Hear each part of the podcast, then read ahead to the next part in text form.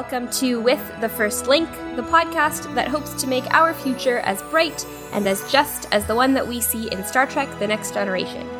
And we think that one way to do that is to recap and discuss the entire series one episode at a time, doing our best to look at it all through an anti oppression, anti racist lens. I'm Ruthie Kauper Samoshi. And I'm Matthew Simone, and today we'll be talking about Where No One Has Gone Before. This episode was written by Diane Duane and Michael Reeves and directed by Rob Bowman. It first aired on October 24th, 1987. Uh, in this episode, imagination and reality kind of meld in a way that looks to most of the characters like magic. So, for our check in topic this week, let's talk a little bit about magic. Do you believe in magic? Do I believe in magic? So, I I have a sort of long answer to that. I don't have a short answer to it. I believe that that a lot of the time things feel like magic. So things that are really creative, like I mean, in the episode, the traveler talks about Mozart, and I think that like music is somewhere where I experience a lot of like magical feeling. Mm-hmm. Um, I also think when I think of social change and social movements, sometimes that feels like magic to me. And I, I don't say that to minimize the work that goes into social movements. I think sometimes it can sort of feel like, like saying that it's magic can minimize the very human work that goes into it. I wanted to actually uh, quote a podcast that I listened to a couple of years ago um, in talking about something on this topic. This is sort of where my mind went when I was thinking about magic and whether I believe in it. So, this is from the podcast LeVar Burton Reads, which is an amazing podcast. I've never heard of him. yeah, who, who is this LeVar Burton character? Who's that guy? Um, no, he is, of course, uh, LaForge, and he also had his show Reading Rainbow, and reading is a really important cause for LeVar Burton. In his podcast, LeVar Burton Reads, he reads short fiction, and often it is science fiction. So a couple of years ago, in June of I think twenty would have been twenty eighteen, he read a story called "The Flyers of Gy" by Ursula Le Guin. Um, and then after that, he interviewed someone named Walidah Imarisha, who edited the uh, short story collection called Octavia's Brood. And Octavia's Brood is a collection of science fiction short stories that are all uh, written about social change, but but using a kind of science fiction lens for that. Which is what science fiction I think is at its strongest. Yeah, it, yeah, totally. Yeah. And so one of the things she says that like when she and, and her uh, co-editor Adrienne Maree Brown were uh, thinking of this collection, they the premise she says the basic premise of Octavia's Brood is that all organizing is science fiction. Because every time we imagine a world without borders, a world without prisons, a world without oppression, that's science fiction. Because we've never seen that world. Wow, gave me chills. Isn't that that's, great? That's really that has stuck yeah. with me for the last two years. And then she goes yeah. on that we can't build what we can't imagine. So we absolutely need imaginative spaces like science fiction that allow us to not only throw out everything we are told is possible, but demand it of us so that we can start with the question what is the world we actually want to live in? Mm-hmm. Isn't that great?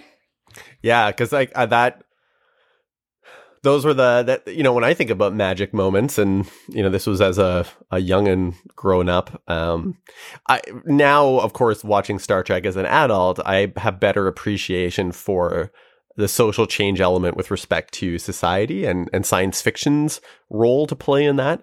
Uh, as a younger kid, it was about imagining um, myself being more connected to a world, because right? especially as a young person, so the personal element for me was the magic of feeling connected to a wider universe, um, and I think that and and then now as an adult is imagining like what that universe could be as you've been talking about. In some ways I, I actually think of that as a duality between star trek and star wars. You know in a way like star wars is kind of a story about an individual growing up and then going to space to find themselves whether it's like luke or Rey with the new trilogy. And star trek is more about humanity growing up and trying to find itself in the wider universe. Sort of that social element. Yeah yeah. Star trek is a lot more collective in nature than Star mm. Wars. Yeah, and, and certainly a lot more political in, in nature. Yes. I mean, we got we tried putting politics in Star Wars, and that it didn't work quite as well because it was like it was speaking in a different language. That was more like Star Trek language, right? So I'm thinking back to like Phantom Menace and how it was about like space taxes and stuff. Right. Yeah. No, we get we get the Senate. yeah, which I thought was cool. Senate. I'm like, I'm into it, but you know, that's not really the forum for that people are used to in Star Wars. It was almost like they flipped, you know, narratives in a way. yeah. Yeah. I think. Well, okay, no, no. Let's let's not go down the tangent of the, the merits of Star Moving on. Wars and Star Trek. But yeah, so when I think of of magic, I think of like creativity and possibility, and we are capable Mhm. of working towards a future that is very different from the one that we are in right now. And hopefully that's happening right now. Yes. Yeah, and I think like like all of the work that's being done by organizers all over the place really to you know work on defunding police departments and work on like making real hopefully permanent strides in racial justice and like Yeah. hopefully all of that is you know hope hopefully we're we're really seeing a real change and not you know something that's gonna be squashed but and and like i said before i don't want to say like oh it's magic as though it's Fluff. yeah or as though Yeah. like this kind of stuff just happens like it's real people are putting in real work and that is very Yeah. much based in the real world and i also think that hard work can make magical things happen Yeah. And their lives. You know, people are putting in their lives right now. yes yes um, for for change to happen, and you know, in a way, to diminish that magic or hide, you know, the in, with the way that you're defining it, has been especially like I would say right wing media focus on the violence of the protests. Not that I don't think in some ways that violence is justified. Like it talks specifically about like looting um, and like damage to public property, but that the focus on that is to diminish the reason behind the change and to make people feel more protective of status quo. And and and in a way, I think it, it it's trying to obfuscate or hide the the magic behind the motivation to get out that vision of a better world and also just to highlight to people the horrors of this one that they may not be privy to. Yeah I, I agree. It really it does hide the the magical side of what is happening. And and i totally agree also that sometimes that violence is justified and necessary and maybe maybe that's also part of the magic but it but focusing on that erases the the collective work that people are doing and the coming together and the real beauty in all of these social movements. I'm thinking about this a lot more in terms of um growth if that makes sense. Like um like the magic of of growth and development. And i think that like the growth of an individual or the growth of a society is inherently tied to discomfort. Like you need i think i think societies and people need to feel discomfort in order to evolve and the embracing of that discomfort is so tantamount to personal or societal evolution. And when I was at the protests a few weeks ago here in Vancouver, one of the signs that I took a picture of and it sat with me is de- deprioritize white comfort.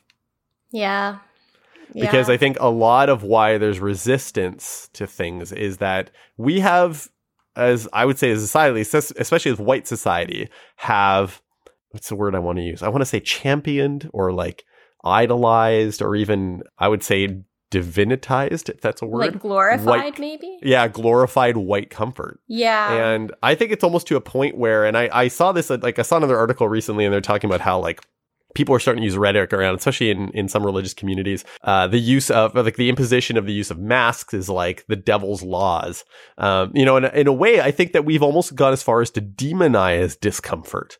You know, almost add like a like a like a devil's edge to it. This is like that discomfort in any way is bad. If you feel uncomfortable, it's bad. If people are making you feel uncomfortable, it's bad. And that's why even like before all this was happening and you had people even peacefully protesting, whether it was taking a knee, um, you know, or being even just peacefully protesting out in the street. People were saying, "Don't do that. It's not cool." And then when the violence starts happening, everyone's like, "Why are you violently protesting?" As if we weren't already, or if people weren't. I don't include myself in this, but that people of color were already doing this work before to highlight these injustices and make people uncomfortable. That was the point of it. But it's like, at what point do we need to keep pushing that in order for people then recognize, oh wow, we really need to embrace this discomfort. We need to shift the status quo. And that I think is a a magical or transformative act as well. Yeah. Yeah, I think so to me magic is not like ma- magic is is work. And I think also, and this kind of relates to this episode that we're going to get into. I say this as someone who grew up being very good naturally at things that were valued by people around me. So I was really good at a lot, like I was always really good at math. I was good at reading. I was good at analysis. Nerd. I was a total nerd. Um, and so, but one thing that that kind of came from that was that I didn't always have to work hard. So that was like a that's that's been a much more difficult uh, habit to build is like working hard at something that doesn't come easily to me. So maybe for me, like hard work is magic because that's the thing mm. that's always, you know, felt so, you know, so much less possible, right? Because because things that came easily to me, things coming coming easily without working hard, that was something um, in a lot of respects, not all, but in a lot of respects, that was something that I was used to. But working hard was something that I learned a lot later in life. I'm still learning, to be honest. Yeah, I saw a funny meme someone had posted on Facebook recently, and it was like, raise your hand if you're one of those kids that was like high achieving younger and then became a nervous wreck as an adult yeah, later in life. Totally, and I was like, totally. Yeah, because I found I yeah, I found that like things seem to come easily to me as a kid, but then you get off into the real world and you're like, "Oh, I don't know if any of that really prepared me for some of the difficulties of life or like navigating your own career path. Like I found the structure of school made things really easy for me, but then when I got outside of it and now it was like find your way. Yeah. Um, you know, actually the traveler kind of talks about this in this episode as we're about to get into. Mm-hmm. It's like you know, they're asked like what is your destination and he's like destination, I don't know, I just travel around. Like so in some ways I've felt like that, especially in the last couple years navigating a career change and trying to get more into science education. It's like, okay, well where where do I go now? Am I making the most of my time? Am I being magical? Yeah. So but that to me is the thing that seems like magic is putting in the work and and keeping to put it in even as you're like oh this is so hard. And like wouldn't it be easier if there was like some trick that I could do? But no the real magic comes from comes from hard work. Whoa. So Whew. there's your lesson do we even need to talk today. about this episode now Well, that was a great. That thank you for sharing that. Uh, that was that was really cool. Isn't that that I've I have thought about that so much in you know I have I have Octavia's Brood sitting in a pile of sci-fi books uh, beside me right now. I need to dig it out because I haven't actually read it yet. Yeah, I really um, enjoyed and it. I need to do that. And I think it's it's so important that we remember because I I think often um, they were lost in the rush of the piles of male science fiction writers that people are always clamoring over to say that they're the classics, you know? Yeah. And there are so many great science fiction writers like Ursula K. Le Guin, women who are writing science fiction and specifically using sci-fi, not to just talk about like cool spacey ideas they had in their head, but to talk about the magic of potential societal Yeah. change. And I think it's important to remember that those authors are there. Yeah, and I let's let's mention Octavia Butler since she's who Octavia's brood is named Brood for. is named after. So- Yeah, yeah, yeah, of course. It's yeah, absolutely. And I think that's something that's important to remember especially because science fiction is often can I think sort of societally constructed as like a men's realm. Um and it's it's not and it never has been. Get out of here. what do you mean? so, should we get into the episode? Smash the patriarchy. yeah, let's do it. In this episode, a propulsion scientist claims to make upgrades to the Enterprise's warp drive and ends up taking them to the outer rim of the known universe and beyond. Bum, bum, bum. What an episode this is. Yeah, so the Enterprise prepares for. We, I think they, they meet up with another ship, Yeah, the USS Fearless.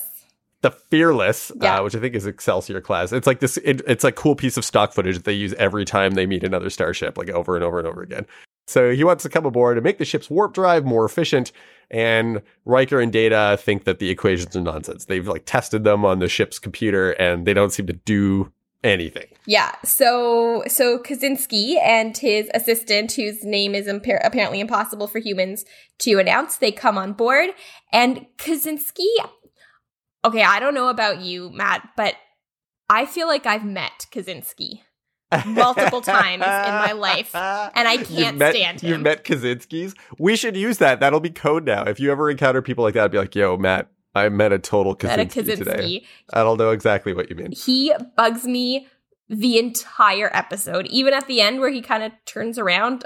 No, I'm not buying it. Yeah, he's kind. Of, he's a very. He's a dick. He's so smug and like, So smug. and- ugh, yeah, no, he's ugh, just and icky and I gross. just, I just don't like, and and I, he's the kind of person. This maybe this is mean, but like, I feel bad for that actor because the actor does a phenomenal job of playing him, and I, I wonder, like, I don't, I don't know. I didn't look up that the actor's uh other work, but I wonder if he ever gets to play like like if, kind if- characters. Yeah, uh, because some actors I think totally get typecast. Like once you once you're good at playing douche, you get typecast Yeah. as douche. Yeah. you get the douche cast. So it's like that's I think that might be a thing. And, but yeah, you're right because you, you dislike the actor so much, so you know that they're doing a good job. Yeah, no, he does a phenomenal job. I cannot Yeah. stand this character. The the only way they could have put a cherry on the character is like if in between like in between moments in engineering he's like trying to pick up Troi or something like just Ugh. yeah and being like a total like just douche yeah, about it. But, yeah, yeah. yeah. At least he doesn't do that. Thank goodness. But in a total contrast to that, you have the assistant, and, and like you said, we don't know what their name is, but he seems pretty like just like gentle and sort of humble and, Mhm. and kind. But Troi can't get a read on them; they seem very mysterious. Like, just there's like nothing there for her to pick up. They go to engineering. We've got a new chief of engineering. I notice actually, uh, Riker said one of our engineering chiefs. So Yeah, they haven't really settled Yeah, on one they're- yet. So this guy's name is like Argyle. yeah, Chief Argyle. Argyle, So proper like Scottish name. yeah, Ar- Argyle and Riker basically make Kosinski explain what he's doing. He doesn't want to. He's like, this, this has been approved by Starfleet Command, but Riker's like, too bad. Actually, I like this because he he does it kind of in a. He's not like arrogant back to him.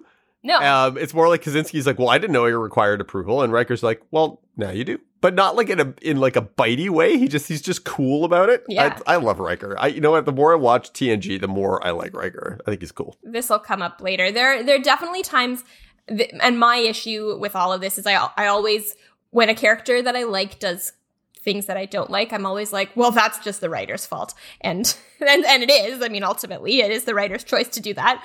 So there are definitely times when, in from my perspective, the writers make choices with Riker that I'm like, ugh, why'd you have to do that? Um, but I, I agree here. He's like, he's very like respectful and and not diminishing of like Kosinski's work, but he's just like, well, I don't understand it, and this chief engineer doesn't understand it, and it's our engines, and we want to understand what you're doing. So And not be vaporized. yeah, so since Yeah. he's like, okay, I'll explain it, but we miss the explanation because instead we turn to Wesley talking with the assistant and actually like making some modifications to the assistant's work. Yeah, it's a good shift in focus. Like this is for us to even see as an audience. Okay, like Kosinski's kind of full of crap. Like the, what's really going on behind the scenes is with the assistant. And finally, because I thought it showed up earlier. you know what I'm about to say? I know You exactly I'm what to you're about to say. Orange sweater. Yeah. Yes. Yes. I want that sweater. Yeah, find it somewhere. What? What? It's such an interesting. I mean, the whole look is great. I love tracking Wesley's wardrobe, but like this sweater, it's it's like mostly knitted. I think there are some sections, some panels that are like a different fabric, but it's mostly knitted. But it's got like six different like knitting patterns in it. There's so many layers. Yeah. It's so intricate. Maybe it's like the folds of warp space. Is this actually a deep analogy? I'm. I don't. I mean, not. maybe. I mean, because he's looking at all these ripples on this warp bubble. That maybe I was like, oh, maybe his shirt's supposed to look like that graphic. It kind of does. I don't know. There you go. There, we- Okay. You've explained. Go- You solved the it. mystery. But I also want to add that he's wearing these like pinstripe pants with them. Oh, I didn't notice. I wasn't paying So attention. that's yeah. I mean uh, the I was just so happy about this. the sweater gets a lot of attention, but yeah, there are also these like pinstripe pants. Um, I would also just like to point out so Troi is in her usual, I guess this is kind of what she wears for season one, um, her gray outfit with the, the green belt. But in the very first scene on the bridge, this is probably just a continuity error, her belt was red. And then when she got to the transporter room, it was green. Wow, you, that's a lot of attention to detail. I wouldn't pick up on that. You very you are analytical. Especially when it comes to Star Trek wardrobe. The wardrobe. You're like, Yeah. what happened? Yeah. it- what kind of meaning does it But I, th- I think that's just like a, a continuity error. And I don't know if we've seen the red belt before, maybe in Code of Honor, which I didn't watch, so I might have missed it. But I think the green one's more common. But we'll find we'll find out. We'll find out. So uh, they decide to start this test, and it something something's going on because Kosinski all of a sudden looks to the traveler and he's like, "What are you doing?" You know, their velocity goes like they say off the scale, passes warp ten. I just I just want to point out, sorry to interrupt, but I want to point Yep. out the reason that Kosinski looked at the traveler was that the traveler was not looking at his work, but was looking at Wesley instead. Yeah, so he's he's distracted. I don't know if they are they're trying to imply there that something went wrong because he's Yeah. distracted. Um, but you know, the, all of a sudden they end up they're passing by. I, I noticed that when they're passing through space, they just threw up like a bunch of random astrophotography images of like different space things that are just like whipping past them. Yeah. Um, and they end up like 300 years of normal travel away in Triangulum Galaxy M33, which is an actual galaxy. That's that's a real that's a real place. Yeah. So, Matt, can you explain a little bit about what? Because they, they talk about like breaking the warp barrier or like breaking free Yeah. of the warp barrier. So, what are they talking about here? Well, let me tell you, Ruthie, I spent a lot of nerdy time reading this TNG, the Star Trek Next Generation technical manual by Michael Okuda and Rick Sternbach, whom both of whom I got to meet at some point in my life and told them this, that I read the copy of that book ragged. I used to have it open while I was watching the show, analyzing the engineering of the ship. For me, knowing those technical things and, you know, having them created them, I think makes the ship feel more real for some people. Like it, it for me, it made the, sh- the, the ship feel more immersive. It's so funny how different you and I are in how we Ah. like how we consumed Star Trek as children. it's so funny. I, I love it. I think it's so great because I think like we both just have this deep, deep love for the show, but it it's so different. I love Yeah. it. I love it. that's that's a cool thing. People can get so much different stuff out of it, Yeah. right? Um, but yeah, so they, I think at this point of the show, they hadn't quite created like there is a warp velocity scale, and I think at this point they hadn't really quite sorted it out because according to the warp scale in Star Trek: The Next Generation, uh, warp ten is the ac- absolute speed limit of the universe. Once you hit warp ten, you're actually traveling at infinite velocity. You can you can jump from any point of the universe to any other instantaneously. And they they never or they they don't really go to warp 10, right? Like they go to warp 9.999999, but Well, that's that's the thing. They, so in when they go back, and I think this is a bit of a retcon from the TNG technical manual, but they actually have a readout from this episode of how fast the Enterprise is really going. And you're like, you're right. It approaches asymptotically to like um, warp 10 after warp 9. So after like warp 9.1 and 9.2 is is a lot faster than the differences between the warp scales prior to that. yeah. It, they do say in this one that they pass warp 10, but I think afterwards that they establish when they need to figure out how fast the Enterprise actually goes,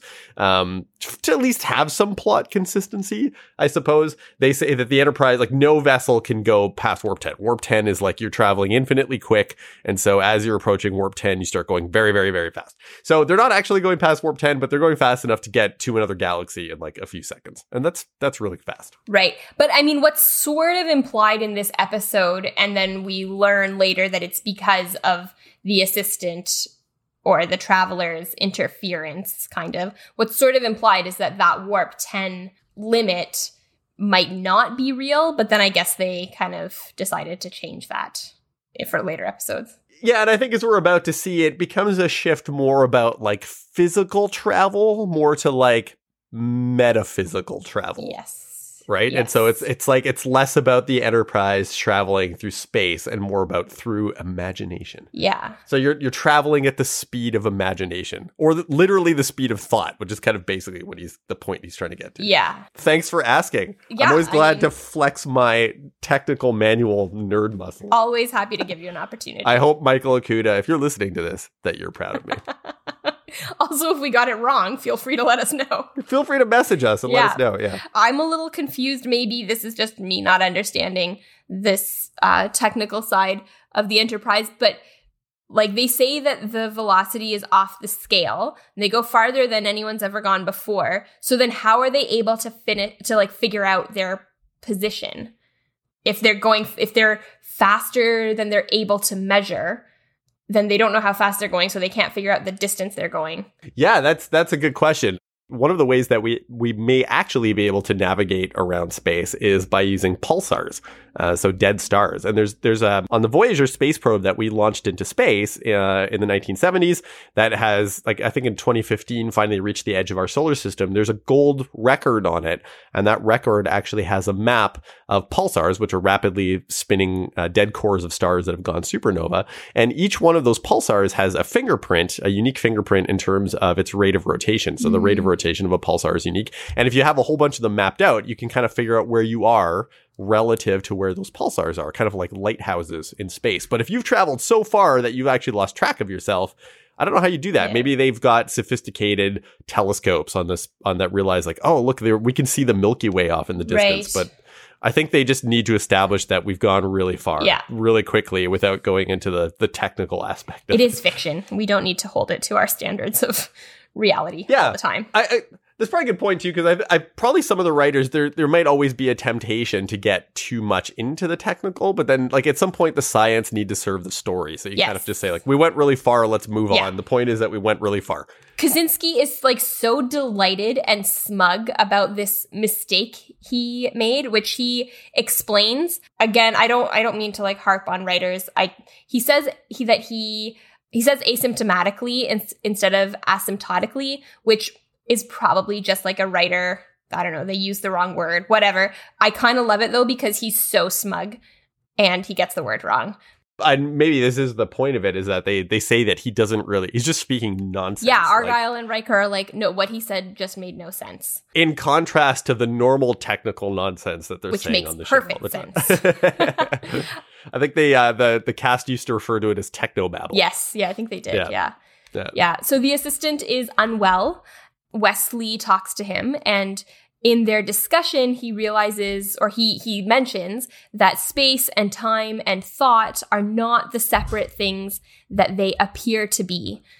So that's what he has sort of I guess garnered from watching the assistant. Yeah, he says he sees it in the in the equations that Wesley's able to work that out. Yeah. And in in that moment the the the traveler almost becomes upset. Like he's he's cautioning him. He's like, Don't say those things out loud. This idea is too dangerous for right now. Kosinski's like, well, this is amazing. This is this is a this is an amazing experiment that we're doing. And Picard rightly points out that scientific experiments need to be replicable. You can't just mm-hmm. do something once and be like, look, I proved it's possible. You have to you have to be able to do it again and again. That's why people should trust science. Yeah, because that's how it works. You do the same thing over and over again. Yeah, so and Kosinski's like, "Well, I will do it again. I'll do it to to get us home." Yeah, and hopefully he can. Yeah. Because otherwise they're stuck there. That's the implication, I think, or the point Picard's trying to make. Yeah, yeah. Can you get us home? But and that's the like that's the thing that Kosinski seems to just not even be thinking about or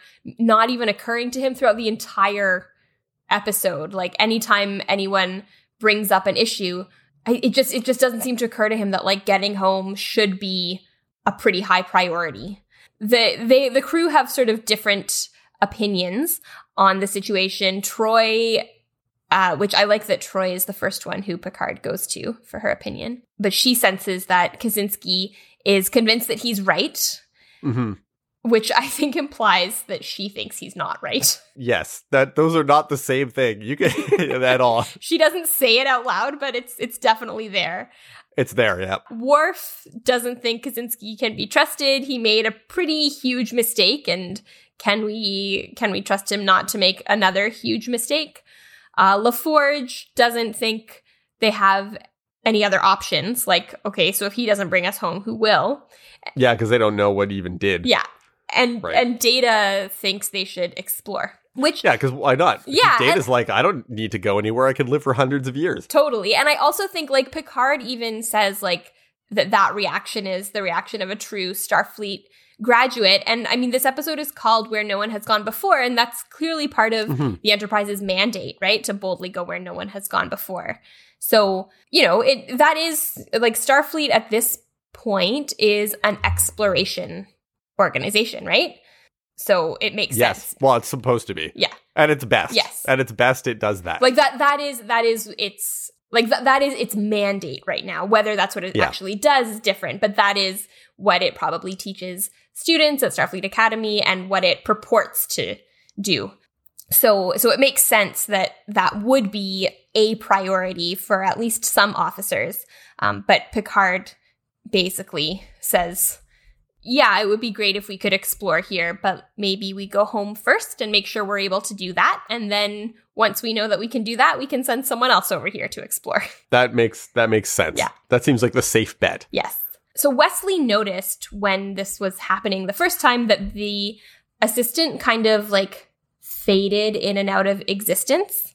Riker doesn't listen. Yeah, yeah, he tries to tell Riker and Riker's like, "No." No, he's Wesley gets so dismissed in the in in this episode, like almost for no reason. You're kind of like, okay, well, is it just because he's young? Um, you know, is it because he's too eager? I don't, I don't know. What what? do you- Why why is he so shut down? I thought at this point, I think for me, it was sort of understandable that Riker's like, I need to focus on getting us back home. Whatever Wesley has to say, I'm sure it's very important, but it can wait. It just doesn't cross his mind that what Wesley has to say might be crucial to getting them back home. That's my it's kind of an irony. Yeah, it's an irony to the episode because they. Well, I'll- you know what? We'll get more into later, but I want to touch a, a little bit more on imagination in a second, and, Yeah. and the irony then of him being dismissed. Yeah, but we'll for we'll get into that. Yeah. So they try it again. Uh, again, the assistant flashes in and out of existence, and Riker sees it this time. The ship moves like so fast that everyone vibrates, and they end up like millions, billion- millions like or billion billion of light years or light years. away from home. Yeah, Yeah.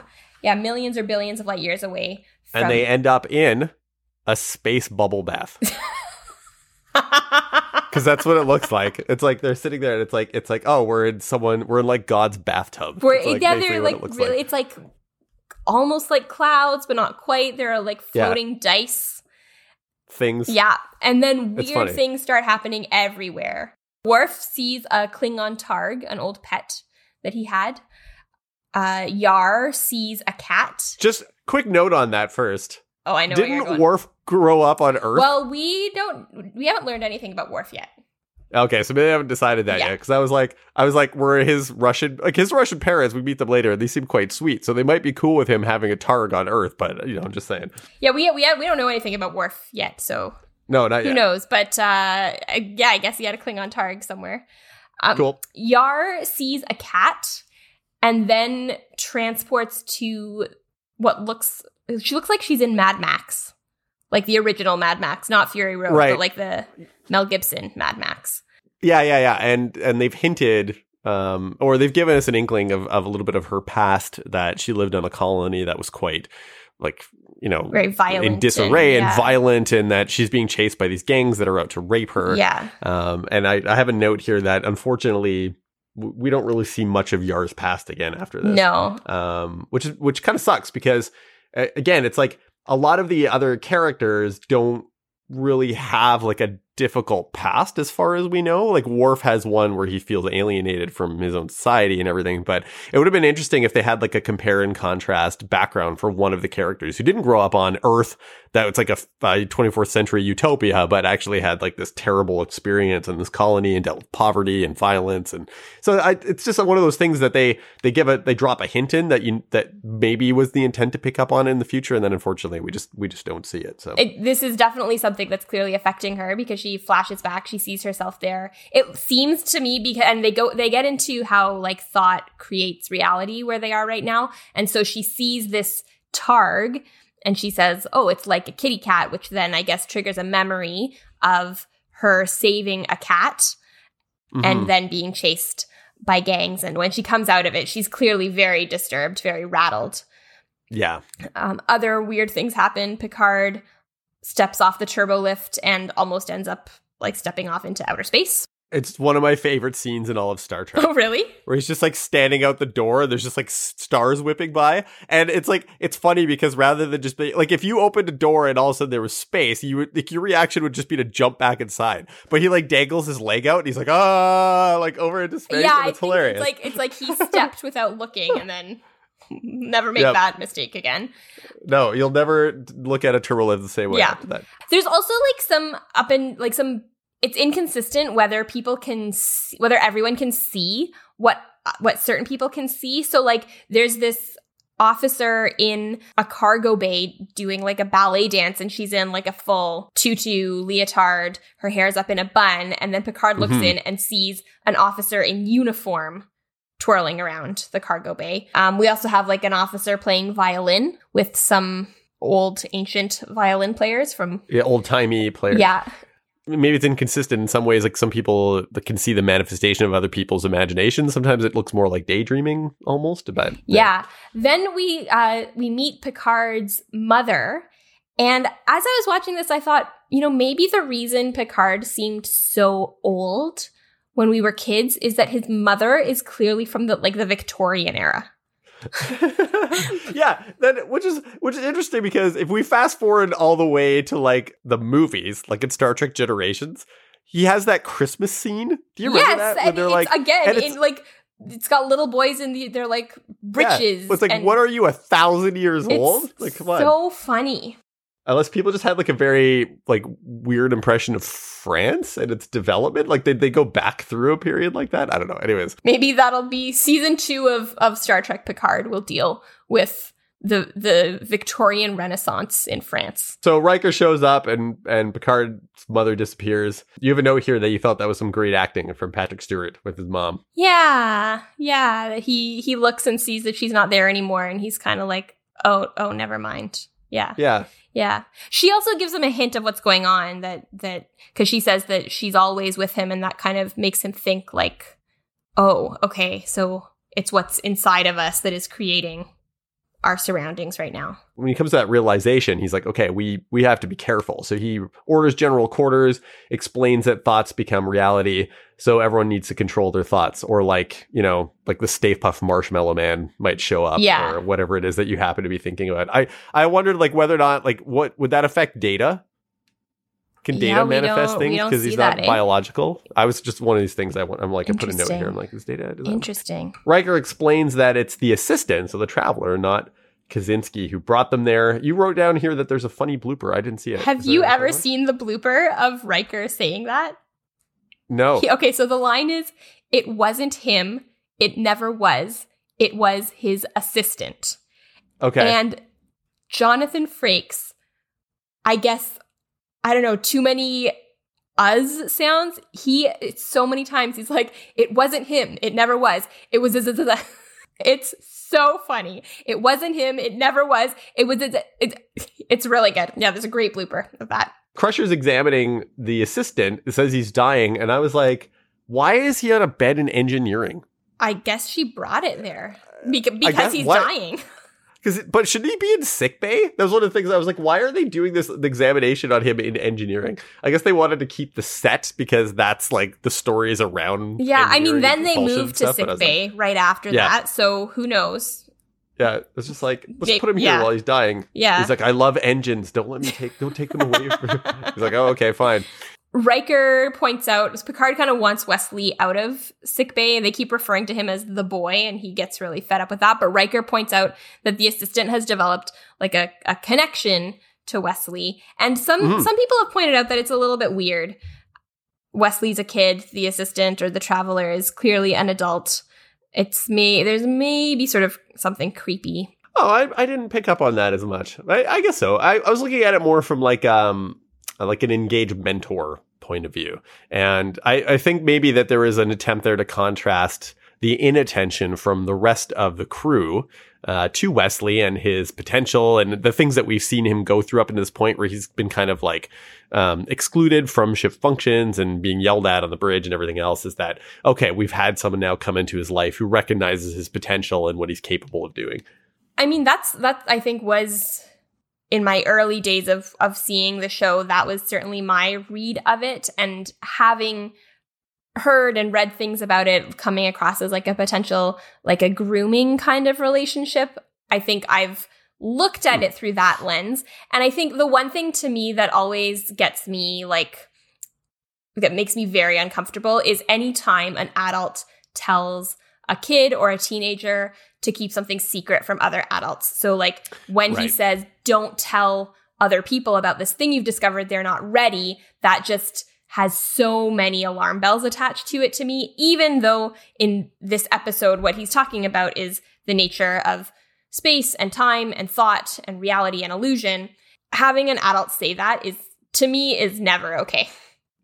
No, yeah, I I, that, I think that was a bit of a it's probably a bit of a miss on the on yeah. the writing yeah. part as to that the dynamic that created because I, yeah I think what they're trying to do is they say that you know they're finally giving Wesley an ally. Yeah, um, certainly he's had one with with Doctor Crusher all this time. Yeah, but in terms of like um, his future potential and what he can accomplish. And so, and, and, and I think that's why he stands up for himself here as well. He's got a little bit more courage with the crew. He normally is always trying to just like earn their favor so that he can on the bridge. But finally, he, you know, I think he has a little bit more courage because he's got this ally, someone who's noticed that he has this potential. And so when Riker finally says the boy for like the last time, that's when Wesley's like, Hey, I've got a name. Yeah. And it's Wesley. And I, am kind of proud of him. At that yeah, moment. I, yeah, I like you stand up for yourself. Good for you. And Picard also at that moment is at first he's really like he's really short with him. He's like, "Yeah, we know what your name is."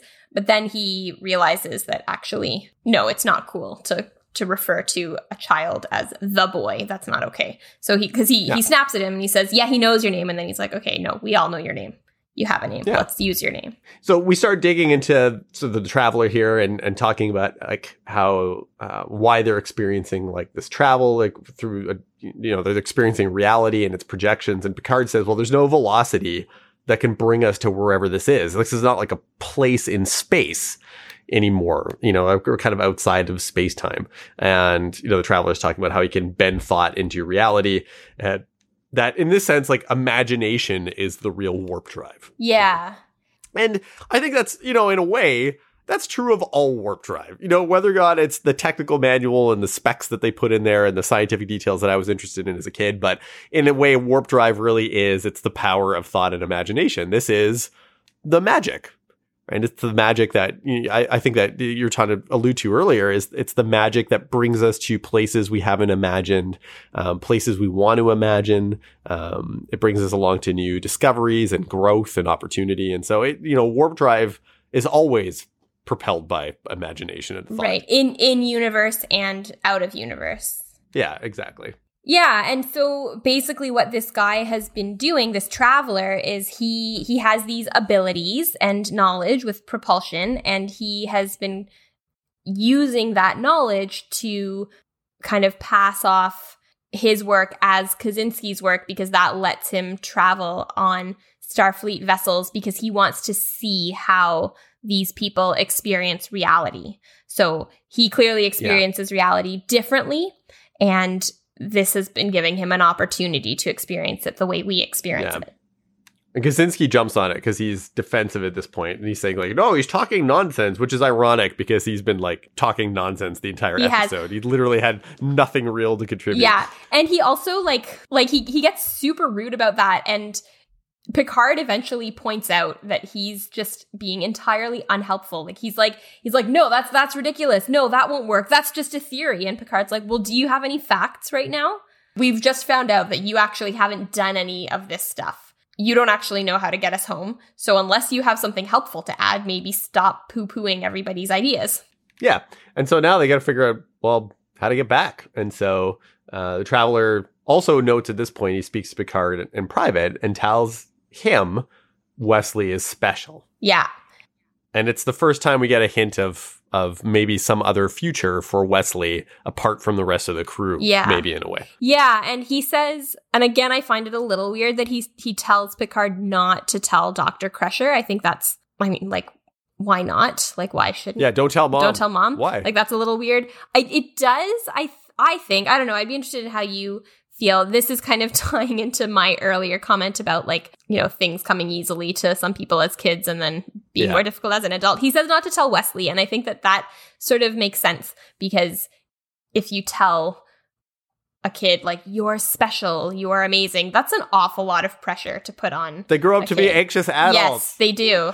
They really do. Sometimes. They can anyway. confirm. But to encourage him, he says. So don't tell him, but but find a way to encourage him to develop. I guess the implication is that his special talents relate to warp drive and propulsion the way that Mozart's special talents related to music. Right. Right? Yeah. That there's like a natural instinct in understanding the fabric of reality, Yeah. which is cool. I want to. I want to be a traveler. I want to phase out and appear in space bathtub. Very cool. Space bubble bath. Uh, okay, so Picard's like, okay, I got to get back to the bridge, and then he's like walking around. Uh, he helps. There's an officer who thinks that there's a fire going on, and he's like, concentrate and put the fire out in your mind, and like he does because it's you know, and it's like this great scene where they're like, no, let's get ourselves back together and get Yeah. home. On Troi and Yar's advice, right? Uh, Picard basically messages the ship and is like, don't like think happy thoughts. Yeah, this is a very like keep that positive attitude kind of keep positive attitude. yeah and and and it's kind you know basically he says we need to we need to think about getting home you need to think about your duty and think about the well-being of the traveler because he needs that right now because he's not well and we need him to be well to get us home and because he can turn thoughts into reality that's what's going to get us home that that our our thoughts will determine our direction and our course, literally in this case. Yeah. I find I find the scene at, towards the end really funny when uh, the traveler says that he needs Kosinski at the main computer, and Kosinski's Yeah, and like, he's like, "You "Oh, still need me." Yeah, And and to be like to to give credit to Kosinski, the traveler mentions early on. I, it's a really funny scene where Wesley asks if Kosinski is a joke, and the traveler says that that's not entirely fair. That he does have some sense of what is going on. That thought Yeah. and and reality and illusion are are not he's like, that's too different. cruel. Yeah. Call him a joke. yeah. So, I mean, Kosinski isn't totally out to lunch on this. He did have some understanding. He, Insights, yeah, yeah. it just turns out that even with that understanding, it's not possible to travel at the speed of thought. Yeah, he was actually the sidekick. not Yes. the other way around. Yes. So they try to replicate the experiment. At first, it's not working. They're kind of just traveling at normal velocity. Traveler's exhausted and can't summon the strength. And, you know, Wesley tries to encourage him on and kind of like takes his hand. And he's like, no, you got this. Yeah. And then he starts phasing in and out and they get all the way home, but the traveler entirely disappears, like phases out of reality. And interestingly, like the the ship's uh, computers have never registered beyond warp 1.5 this entire, except at the beginning, I guess, that first when they were time off for whatever the charts. reason, yeah. Yeah, but now now it's it's been consistently at warp 1.5. They're back now and Picard wishes the traveler well and I think what what I think is is especially sweet about that is that the traveler is able to turn thoughts and wishes into reality. So wishing the traveler well is more meaningful than just, you know, hoping that he will be well. It actually might help him be well.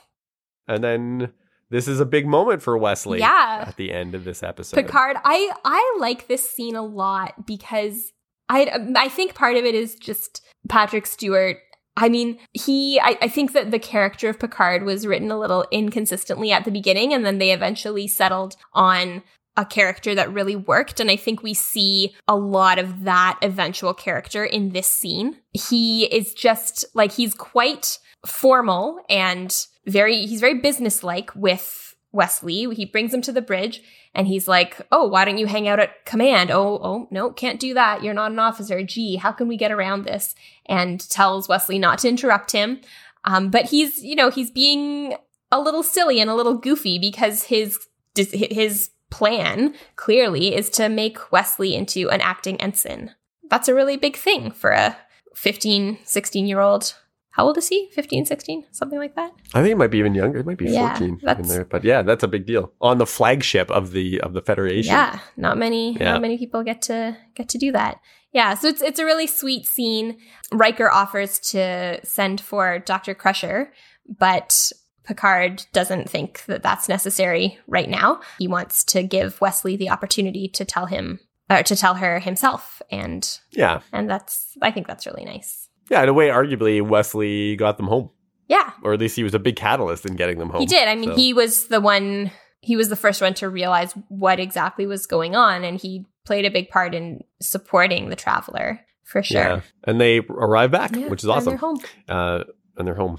I was thinking, I, I kind of want to circle back to the beginning of our conversation before we got started. And I was thinking just in terms of this whole idea about how thoughts determine reality, like focus determine reality in life, right? And how things are shaped.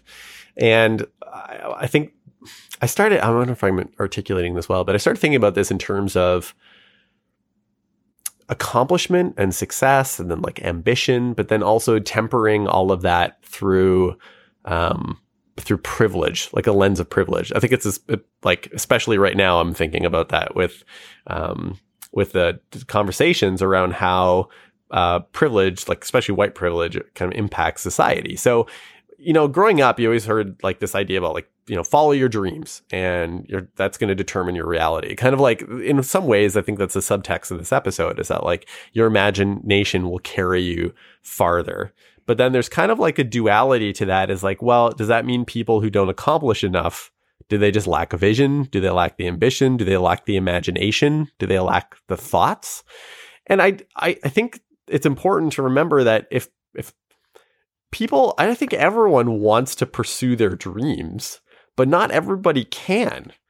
And that is a tragedy because I think about how many amazing dreams might be locked inside of people that don't have the means to accomplish them because uh, in many cases, society has actively worked to marginalize them. And so, you know, there's often this conversation around like, if someone's poor or we're looking at a poor neighborhood, is that if all things being equal, and we don't look at things like systemic racism, that we say like, oh, I guess those people just aren't very imaginative. I guess they just don't work very hard. Yeah, it's a really important conversation to have. And I think with this episode, I think there are there are a few different ways to interpret that idea of um of if you know of thoughts of turning thoughts into reality and manifesting reality but it's really important to keep systemic privilege and systemic oppression in mind when you're talking about that. Because yeah the idea that people who earn a lot of money deserve that money more than people who don't erases the very true thing, which is access and yes, like systemic privilege and systemic oppression that that gives people that gives some people access and denies other people access. And that's why I think it's like I don't know how to maybe I'm beating on the metaphor too hard, but it's like if everyone were given access to a traveler or a starship you know, like in the metaphorical sense, I'm thinking that like if they had the vehicle by which their thoughts could take them to the places that they want to go, well, then we could get everyone there. But not everyone gets access to one of those things, either like mentorship or like a traveler character or resources in the form of a starship or education or, or FET or like, or the academy or whatever. Yeah. Like, and so if everyone had those things, well, the, yeah, then everyone would like, and then like the majority of us, I would say 99% of us, if you've got the resources, if you have the health, if you've got the support, well, yeah, people are going to go and pursue their dreams. They're going to turn their thoughts into reality. But unless people have the resources that they can get, and we haven't found like completely arbitrary racist ways to keep those from some people, well, then yeah, they're not going to be able to. So I think when we say things like, you know, your thoughts will determine your destination or like, you know, follow your dreams, we need to put an asterisk around that and make sure that people actually have the capacity to do so. Yeah. And I would actually even add to that that those people who do have those resources to follow their dreams often have those resources at the expense of other people right oh, so like yeah. like billionaires make their money by paying laborers minimum wage or less, less. in some cases or less yeah or, less, right? or paying minimum wage but then also if wage increases, then they're like, okay, well, then we're going to strip away your health insurance or, yeah. you know, whatever else. Yeah. Or I, I think a really important like like intergenerational wealth comes at the expense of you know maybe people who worked for your family or maybe people who were enslaved by your family once upon a time. So the idea, I think it's it's a important to keep in mind that not everyone has those resources, but be important to keep in mind that the people who do have those resources often have taken those resources from other people. So it's it's not that we we just need to give more travelers and give more USS enterprises to people. It's that we need to share the travelers and the enterprises that we yeah. have. And when we don't recognize that privilege, we become Kosinski. Right, exactly. Oh, yeah, that's so true. Because Kosinski's like, I figured it out. This is my hard. Oh, I hate him even more now. That's brilliant. yeah, right. Because that's and you, and that's how people see you because you become this smug, kind of arrogant jerk. But inside, you you see those moments where it breaks like, you know, when when he looks at the traveler at that one scene and he's like, "Hey, what are you doing?" and you see that look of panic on his face, he realizes like the facade is going to drop and people are going to say that I like I don't really know what I'm doing, that I've had all this backup. That's not to say that everyone who's accomplished things aren't like underneath or actually a fraud, but when when they're incapable when they're incapable of recognizing the support that they've had to accomplish great things and go far, then you kind of end up becoming a jerk. Yeah, absolutely. Yeah, it's like he he says all of this stuff. He doesn't think he needs to explain himself to the people whose ship he's going to be playing with. Yeah, he doesn't want to play by the hierarchical yeah, structure. He doesn't, he doesn't think he permission. needs to explain himself to them. He and he really believes Troi can read his his feelings and he really believes that he's right and that he has done all of this and it just doesn't occur to him that maybe the reason he's been able to do this is that someone has been helping him a lot and that's yeah. not a thing like if if he had shown up on the enterprise or on any of the other ships that he's done this on and said this person and I have been working together to figure this thing out that wouldn't have taken away from how cool it is and how amazing it is that like to learn that this sort of thing is possible. Yeah. But in but because he insisted on on taking all the credit and i would say was enabled by the traveler because the traveler like the, the metaphor maybe falls apart a little bit because it's not like he stole this thing from the traveler it's right like mm-hmm. like the the traveler definitely wanted him to see this it was beneficial to the traveler for him to see this as his own work, which I guess also like it's beneficial for systems of privilege and oppression for the people who benefit not to notice them. That's what right, keeps yeah. the, the systems going. But because he thought it was all him, he wasn't able to realize that he actually had no idea what he was talking about. Yet he wasn't able to grow. He wasn't willing to sit in that discomfort. Yeah. Um, yeah. And be able to grow. So, yeah. yeah. And then you just become entitled and kind yeah. of a jerk. I would also say, though, on the flip side of that, like I think that's really important. And I, I want to hold that while I say the other thing. I'm not saying this to discount it by any means. I just want to have, I think these two things can be true at the same time. So it's very true that we cannot just, that not everyone has access to just make their dreams become a reality. And we need to imagine different worlds so that we can create those different worlds, right? We need to imagine a world without police to create a world without police. We need to imagine a world without oppression to create a world without oppression.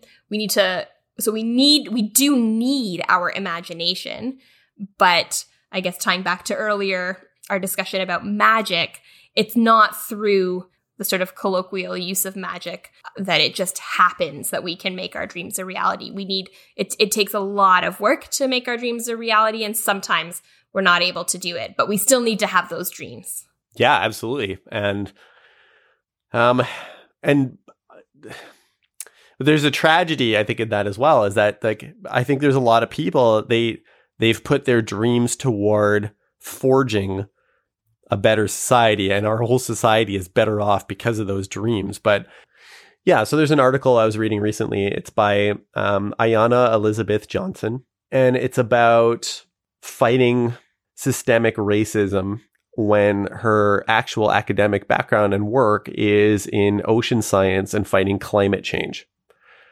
Right? And so she said, here's there's a here's a segment from it. This was in June 3rd in the Washington Post. She said, "Here's an incomplete list of things I have unfinished last week because America's boiling racism and militarization are deadly for black people. Policy memo to members of Congress on accelerating offshore wind energy development in the US waters, the introduction to my book on climate solutions, a presentation for Powerful Corporation on how technology can advance ocean climate solutions, a grant proposal to fund a network of women climate leaders, a fact check of a big budget film script about ocean climate themes, planting vegetables uh, with my mother in our climate victory garden. So while we're still fighting for better society, some people's like their actual dreams are put on hold because we have to do this fighting. Right. Um, you know, they have to do this fighting. And so, um, in a way, it's like, are we dreaming? Like, we have to dream these dreams to make a better society. But what dreams would we be dreaming if the society was already it's set in a way to make sure that we had those opportunities to begin with? yeah. You know, and so, Yeah. And that's something that's so this is that's talking about uh, racial justice and and it's true I think along any axis of oppression one of the main purposes whether intentional in its creation or not one of the main purposes of those kinds of oppression comes from keeping people distracted and keeping people busy so that they're Yeah. not able to have those big dreams or they're not able to create those big dreams because they're too busy just fighting to survive. keeping people fighting rather than trying to make those changes. Yeah. Yeah, so that was Ayana Elizabeth Johnson. That's in the Washington Post on June 3rd, and it's called I'm a Black Climate Expert. Racism Derails Our Efforts to Save the Planet. Mm-hmm. Yeah. Right? Nice. Yeah. All right. So any other thoughts on on where no one has gone before? Did our thoughts become a reality for this episode? I think so. I think so. I think I think we covered a lot of stuff. we did. That was good. What's uh what's next week's episode? So next week's episode is Lonely Among Us. Thank you so much for listening to this episode of With the First Link. If you liked what you heard, please consider leaving us a stellar five star rating and a review on Apple Podcasts or your podcast provider of choice. Our cover art was created by Nathan Nunn, and you can find more of his work at nathannunn.ca. Our theme song is An Amazing Adventure by Flame Lion Studio. You can follow us on Instagram at FirstLinkPod or send us an email at firstlinkpod at gmail.com to let us know what you thought about this episode of Star Trek. I'm Ruthie. And I'm Matthew, and remember, let imagination be your warp drive.